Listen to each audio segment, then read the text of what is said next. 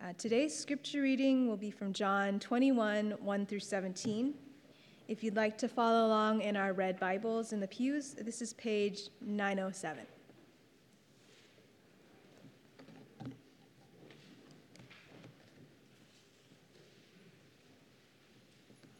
After this, Jesus revealed himself again to the disciples by the Sea of Tiberias, and he revealed himself in this way Simon Peter, Thomas called the twin, Nathanael of Cana in Galilee, the sons of Zebedee, and two others of his disciples were together. Simon Peter said to them, I am going fishing. They said to him, We will go with you. They went out and got into the boat but that night they caught nothing. Just as day was breaking, Jesus stood on the shore, yet the disciples did not know that it was Jesus. Jesus said to them, Children, do you have any fish? They answered him, No. He said to them, Cast the net on the right side of the boat, and you will find some. So they cast it, and now they were not able to haul it in because of the quantity of fish. That disciple whom Jesus loved, therefore, said to Peter, It is the Lord. When Simon Peter heard that it was the Lord, he put on his outer garment, for he was stripped for work, and threw himself into the sea. The other disciples came in the boat, dragging the net full of fish, for they were not far from the land, but about a hundred yards off. When they got out on land, they saw a charcoal fire in place, with fish laid out on it, and bread. Jesus said to them, Bring some of the fish that you have caught. So Simon Peter went aboard and hauled the net ashore full of large fish, 153 of them. And although there were so many, the net was not torn. Jesus said to them, Come and have breakfast. Now none of the disciples dared ask him, Who are you? They knew it was the Lord. Jesus came and took the bread and gave it to them, and so with the fish. This was now the third time that Jesus was revealed to the disciples after he was raised from the dead. When they had finished breakfast, Jesus said to Simon Peter, Simon, son of John, do you love me more than these? He said to him, Yes, Lord, you know that I love you. He said to him, Feed my lambs. He said to him a second time, Simon, son of John, do you love me? He said to him, Yes, Lord, you know that I love you. He said to him, Tend my sheep. He said to him the third time, Simon, son of John, do you love me?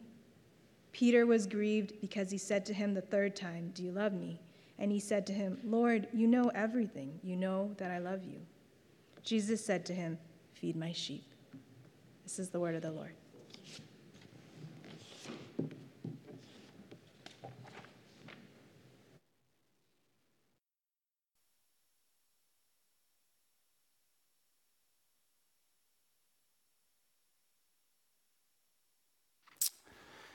This morning, first of all, I really love this story, this post Easter story. So I'm excited to get into this John 21 story in a minute. Before we get there, um, I just want to acknowledge again that um, as a church, many of us are still processing um, and grieving uh, the death of a loved one, uh, Jane, our dear sister and our dear worship leader, and an absolutely amazing, wonderful human being. Um, so, as we process that, of course, we always have people up here to pray for you at the end of the service. Um, but also this morning, um, Stephanie, and I, Stephanie, and I, will be in the chapel right after the service. If you'd like to talk or, or pray with someone, um, we would be happy to do that with you right after the service. Um, but also, I was, as I've been processing, I was struck by one of the first times I was able to preach in the fall as the associate pastor here at Regen um, I did a couple sermons about community, about koinonia. And Jane gave a testimony after one of those first couple sermons woven into the, the theme of the service. And uh, Jane spoke about how many people had reached out to her and cared for her um, and loved her in beautiful, creative, and kind ways as she first got sick. Um, she shared this story to encourage us to be in community with one another. Um, so, in that spirit, even this morning, uh, I want to encourage us, as many of us are still processing loss, um, death, hope, joy, all mixed together. um, for us to reach out to each other in that spirit, to, to show love to each other, to give each other a call or a note or a text or whatever it is, um, so that we know that we're not alone and that we can grieve together and process together and know that we are loved and cared for by one another. Um, I'm going to pray for us and we're going to get into John 21. Let's pray. Dear God, thankful for hope. I'm thankful for resurrection. We are thankful for new life. We are thankful for forgiveness. Um, we are thankful for your presence in our midst. And God, I ask that this morning that you would just speak to us through this story. Um, and maybe even some of us need to hear different things in this story, God. But would you, would your spirit open up our eyes and open up our ears to your voice this morning as we look at this story uh, with Jesus? Um, in Jesus' name we pray. Amen. So the question for this morning is so, what about after Easter? Like, so what do you do after Easter? So, for the disciples, in that weird point in time where they were with Jesus every day and now they weren't anymore, that after Easter experience for the disciples. And for us, uh, living in Oakland, going to Regeneration Church, what do you do after Easter? Because we had this whole Lent experience together of learning to pray and lament and fast. And then we had an Easter service that was beautiful and joyful and painful all together. And so now what do you do? Like that's done, and now now what do we do? How do we how do we move forward after um, Easter? I want to explore um, this morning. Um, John 20, 30 says there are many things uh, many signs performed after the resurrection, so many they can't be written in a book. So after the resurrection, all these things were happening. Jesus was appearing to people and doing things and teaching things so much so that it's not even all written down. But I want to be imagine what would it be like to be in that space just after the resurrection and figure out what do you do after Easter. So John 21, first couple verses. After this, Jesus revealed himself again to the disciples by the Sea of Tiberias, and he revealed himself in this way Simon Peter, Thomas called the twin, Nathanael of Cana in Galilee, the sons of Zebedee, and two others of his disciples were together. Now, the disciples are from the Sea of Galilee. We talked about that a couple weeks ago on Palm Sunday and Jesus' crew. And then they, were, they had been down in Jerusalem in the big city. So this looks like after the resurrection, they went back home essentially. So they're back up in the small town, they're back up in Galilee. And actually, the Sea of Tiberias um, is the same word for it's actually the Sea of Galilee, it's the same place. And they're up there, and I want to point out a couple of really simple things at the beginning of the story. One of them is that they were together. The scripture says that they were together. These brothers, these disciples, these friends, they didn't scatter, they didn't go their separate ways, they stayed um, together. Did they have it all figured out? No, it doesn't appear so from the gospel writings. Did they understand everything? Not all of it. They were slowly understanding. Did they know what to do? Not completely yet, but they were together. They, they stayed together um, as a family after everything went down. They were together. I'm going to keep saying that over and over again if you get tired of it, but it's on purpose. They stayed together. Um, so, what do you do when you're together, at least, and you're disciples, and it's after Easter, well, Peter says, Let's go fishing. Um, Simon Peter said to them, verse 3, I am going fishing. They said to him, We will go with you. So they went out and got into the boat, but that night they caught nothing. So Peter is this character we're going to talk about a lot this morning. He's always the brash one. He's always the one in all these Jesus stories. He's in the inner circle of Jesus, but he's often the one that just blurts things out first. So he's bold and he's brave. Sometimes he says things he probably shouldn't say, but he's always there ready to, to say the thing. And so imagine being the disciples and you're sitting together processing all that has happened that you can hardly wrap your brain around what is going on right now, what God has done. And you're sitting there like, what do we do? Like, have you ever been with friends on like a Saturday and you're sitting around maybe when you were younger and you're sitting around on a lazy Saturday, like, what are we to do next? Like, we're just sitting here and somebody goes, let's go for a hike. Like, I'm to go on a hike. Or like, I'm to go shopping. Or like, I'm to go get lunch. Right? That moment somebody says, okay, I'm to do this. Peter says, I'm to go fishing. And they say, we will go with you. Now, this thing of fishing has all sorts of symbolism. When Jesus found the disciples, he saw them fishing and he said, Come, follow me. And he said, I will make you fishers of men. So there's all this going on in the background. But I want to point out they were together. Peter says, I'm going to go fishing. And they say, We're going to go with you. I want to point out they didn't say, Oh, you're going to go fishing. Peace out, bro. Have fun. Right? They could have just said, Okay, like, go fishing. Why would you do Okay, yeah, sure, go fishing. Goodbye. Have fun. But they said, Okay, he's going fishing. They looked around, We'll go with you. We're going to go fishing with you. And I'm going to keep pushing this little simple point home of how this happened after Easter that they went fishing together. They went out on a boat all together, and all night they didn't catch anything, but they were with one another in the boat together. And I want to encourage us as we look around our circles, as we look around our church, to look around and say, is there anybody who doesn't have anyone to go out to brunch with? Is there anyone who is alone on Sabbath? Is there anyone who is alone in life and say, hey, come with me? Maybe not fishing, maybe just to brunch, or maybe for a walk around the lake, but we need to be together as we process after Easter. So now let's look at verses 4 through 8 just as day was breaking. So it's been all night they're fishing. Okay, and finally the sun is coming up a little bit, day is just breaking. Jesus stood on the shore, yet the disciples did not know that was Jesus. And this is a common, a common thing in all of these Jesus appearances. They can't tell that it's him at first. Jesus said to them, Children, do you have any fish? They answered him, No. He said to them, Cast the net on the right side of the boat, and you will find some. So they cast it, and now they were not able to haul it because of the quantity of fish. That disciple whom Jesus loved, and this is John writing this, the disciple whom Jesus loved, therefore, said to Peter, It is the Lord.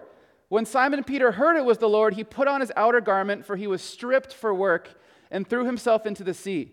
The other disciples came in the boat, dragging the net full of fish for they were not far off from the land, but about a hundred yards off, which to me sounds far if I'm swimming, but to them it was no big deal. There are people who they lived on a lake, they knew the lake, they swam on a lake, they fished on a lake all the time. So as we look at this story, I want to actually back up because Peter and Jesus and their, their relationship is central to the, kind of the climax of the story a few verses later. Um, Peter, always in the inner circle. Back in John 13 38, before the crucifixion, Peter's with Jesus, and, and Jesus says, John 13, 38, the rooster will not crow until you have denied me three times. Peter is apparently horrified and angry at Jesus saying this, and Peter says, No, I will die with you before I would ever deny you. And when you read it, it sounds very emphatic. No, I would die first, Jesus. I would never, ever deny you. Why would you say that? I would never deny you. And then just a little while after that, the Luke account, I want to read Luke 22, 54 to 62. Then they seized him, meaning Jesus, and led him away, bringing him into the high priest's house, and Peter was following at a distance. And when they had kindled a fire in the middle of the courtyard and sat down together, Peter sat down among them. Then a servant girl, seeing him as he sat in the light and looking closely at him, said, This man also was with him. But he denied it, saying, Woman, I do not know him. And a little later, someone else saw him and said, You also are one of them. But Peter said, Man, I am not. And after an interval of about an hour, still another insisted, saying, Certainly this man also was with him, for he too is a Galilean. Remember, he probably dressed differently, talked differently than people in the Jerusalem area. It was obvious he was from Galilee. Peter said, Man, I do not know what you are talking about. Can I be more clear? No, no, no. And immediately, while he was still speaking, the rooster crowed. And John records this, all the other gospel writers don't. And the Lord turned and looked at Peter. So I want you to imagine the scene. Peter denies him, denies him emphatically, denies him emphatically, and then looks up and almost imagine like the, the scene parting just enough to look up, and the Lord, Jesus, locks eyes with Peter and he remembers the saying of the Lord, how he had said to him, Before the rooster crows today, you will deny me three times. and he went out and wept bitterly. Another translation says, and he wept in anguish. So I want you to imagine being Peter and now living with this moment and weeping bitterly into the night in this moment, and then seeing your friend and your rabbi and your savior die. And then being in this moment of like, what's happens now? He's dead. And then there's these moments of Jesus appearing to people and he's been resurrected and you're trying to understand. But the last moment you can remember back when Jesus was with you was you denying him emphatically three times, just as he said you would. I want you to imagine holding that kind of shame and holding that kind of guilt of what you have done to this Jesus. like some of the shame and guilt that some of us hold onto from our past, from years ago or from yesterday or from this morning, that shame and that guilt that, that is there. So Peter says, I'm going fishing. And they say, We're going to go with you. And they're fishing, they're not catching anything. And then there's some guy they can't really see. Imagine just, just the light is just breaking in in the morning, and there's some guy out there starts yelling at them what to do, calling them children. So they say, okay, we'll put the nets on the right side. And all of a sudden, it's full of fish. It says later 153 fish. They must have counted right after that. The net is full, but it doesn't break. And they're sitting there, and then John, who was also close with Jesus, realizes that's the Lord. Like, that's him. And it says Peter was essentially naked. Like, some translations say naked. He was stripped for work. And we could go on, like, culturally, what he would have been wearing, like a sash or a tunic, or like what he had. He was kind of naked, okay? And he's on the boat. And John says, That's that's him. And Peter, instantly in that moment, throws something on, ties it, whatever, and jumps in the water and swims to Jesus as fast as he possibly can. Just imagine him. Just he jumps, just instant jump, and he's swimming straight to this Jesus. Straight to him as fast as he possibly can. Just imagine the scene. He is swimming. I wonder if he was crying. I wonder what he was thinking, but he's just I'm just going straight to him right now, straight to this Jesus. And the other guys are in the boat with all this fish, like, bruh, seriously? We got all this fish, and he's just, I'm straight to Jesus. I don't care about the fish. Like, I am just straight to Jesus. Peter gets something about Jesus. Amen?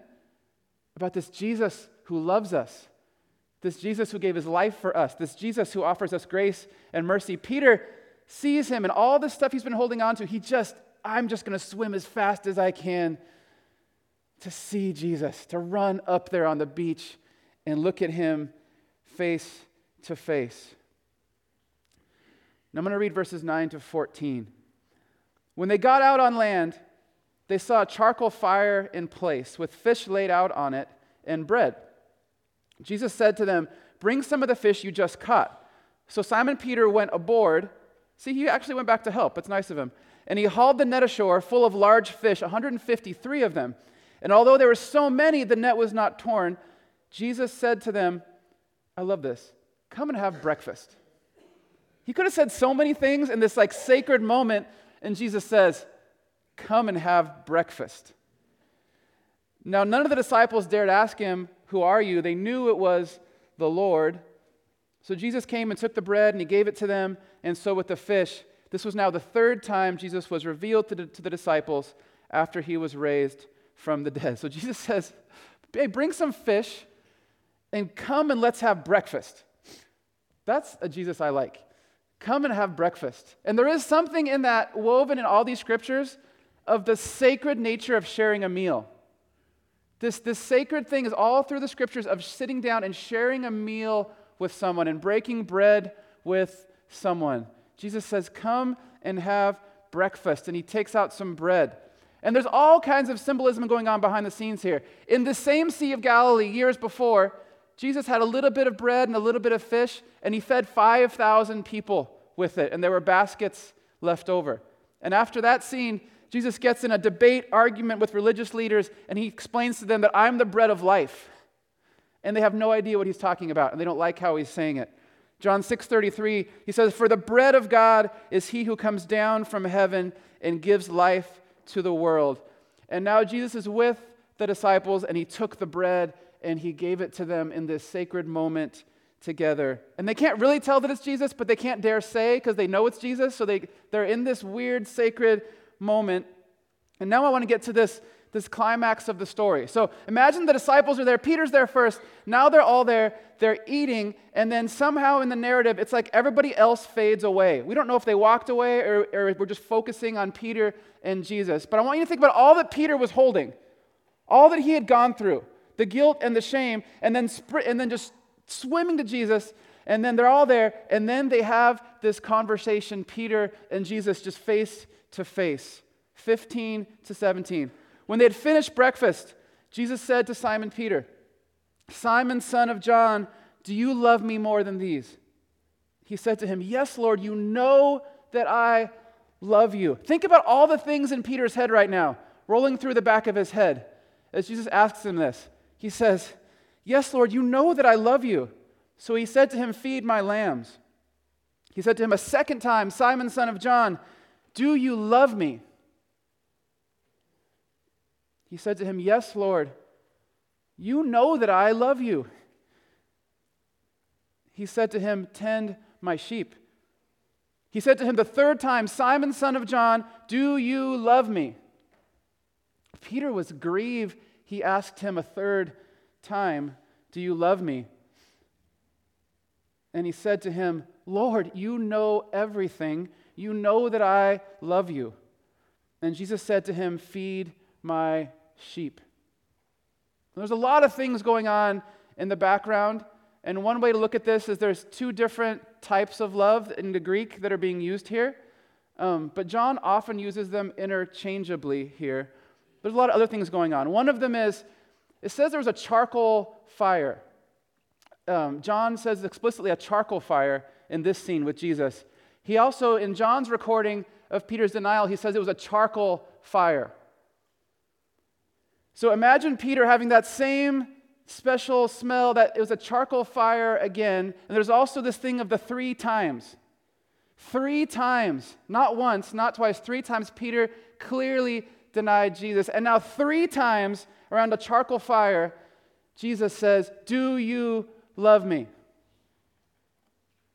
Do you love me? Simon, son of John, do you love me more than these. Yes, Lord, you know that I love you. Feed my lambs. Simon, son of John, do you love me? Yes, Lord, you know that I love you. Tend my sheep. Simon, son of John, do you love me? Lord, you know everything. You know that I love you. Well, then feed my sheep. Jesus restores Peter face to face in an intense way, echoing what he had done earlier and he restores him. He rehabilitates him right here face to face. He honors him. He tells him who he is. He tells him his future right here. Jesus installs him as a shepherd. If, you've, if you're new to church stuff, this whole shepherd language might sound weird that we talk in church about people as sheep and pastors as shepherds.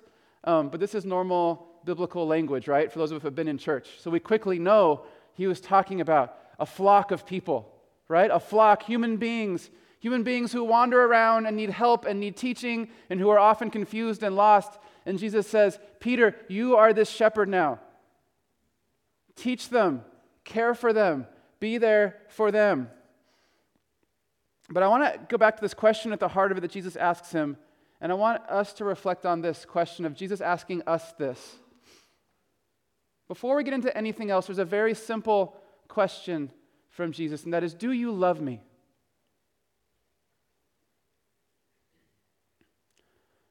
For us right now, today, sitting in this church building, what if Jesus asks us, Do you love me? Forget the past, forget all the other. Do you love me? We can start there. Do you love me? Do, do you love me? Let's just start with that. Jesus says, Do you love me? Peter says, You know that I love you, Jesus. You know that I do. And then in verse 19, after saying this, he said to him, Okay, follow me. He says, Follow me. Now, following him is going to be different because follow me earlier meant literally wake up in the morning and Jesus is literally physically with you, and you literally physically say, Jesus, where are we going next? Right? And you, he would literally follow him. But now he says, still, follow me. Follow what I've taught you. Follow my teachings. Follow this life of love I've taught you. Follow this life of sacrifice I've taught you. Follow giving your life away for other people. Follow me. Think about what that means because it, it, can sound lofty and vague. Follow me. But man, we, we have these scriptures and we have, like, if we ever forget what that means to follow me, we can turn to this thing called the Sermon on the Mount. And it's a couple pages long. And we can actually read, if we forget, oh, yeah, here's the life Jesus taught us. Here it is. He left it for us. We know the stories, we know the life that Jesus has taught us. Now he says to us, Follow me. So there's another interesting part of the story at the very end of this. Um, Jesus is talking with Peter. They have this beautiful moment of restoring Peter, saying, Do you love me? And then saying, Okay, then follow me. And then Peter, being such a Peter moment in the scriptures, then wants to say, He sees John behind him and he's like, but what about John? Like, is John gonna, gonna die? Like, what's gonna happen to him? Because Jesus tells him, hey, you're gonna get older, you're gonna die for me. He explains it to him, and then Peter's like, but what about John? Can we, wait, what's gonna happen to him? And, Jesus says, what's that to you? Follow me. It like it totally reminds me of like my my kids when they're like, wait, but is he getting punished? Or like, wait, but, but does he get extra cookies? Like, wait, but hold on, Dad, does he does he like get to stay up later? Because he's, he, he's up talking to you. Is he watching TV still? And I say, that's up to me. Like, what is that to you? You just obey me, right? I just told you what you just obey me. So, but I think it's so like like us human beings, right? We have this moment with Jesus. It's like beautiful and it's poetic and it's perfect and it's deep and it's with Jesus. Jesus restores him and says, "Okay, follow me." And then Peter's like, "But can we just talk about John back there? Because can we have another?" And he's like, "No, what is that to you? You follow me. That's what I'm leaving you with. I checked in if you loved me. Now, what I'm saying is follow me. So, this morning, as we end the sermon in a few moments, I want to wrestle with what it means for us when Jesus says, Follow me. It's after Easter, spring is in the air, we wrestle with different kinds of pain, different kinds of loss. But Jesus says, okay, here's, here's where you start follow me. If you don't know what to do, follow me. Follow the life I've given you. Follow the life that I have taught you. Start with that. That is what I want you to do right now. Follow me. I'm going to say a prayer for us, and then in a few moments, we'll enter a time of, of reflection, of, of worship, of communion. Um, and I want to invite you during this time of singing and worshiping to pray and to say, okay, Jesus, I love you. And what does it look like to follow you with who I am, with my own situation, uh, my own family, my own friends, my own life? How do I follow Jesus today? Let me say a prayer for us, then we'll enter a time of, of worship in a moment. God, thank you that we can be restored. Thank you that we can mess up and fail and do horrible, shameful things, but you still love us and you still forgive us and you still have grace for us. And not only that, God, we can blow it horribly and you still call us into ministry. You still call us into serving you. You still call us into loving other people and being your, your messenger of hope to people around us. God, help us to follow Jesus. Help us to follow what Jesus taught us. Help us to model our lives after the kind of life that Jesus lived. So, God, would you speak to us and would you give us courage to follow you? Give us courage to follow the way of Jesus in our lives. God, help us to follow you. Amen.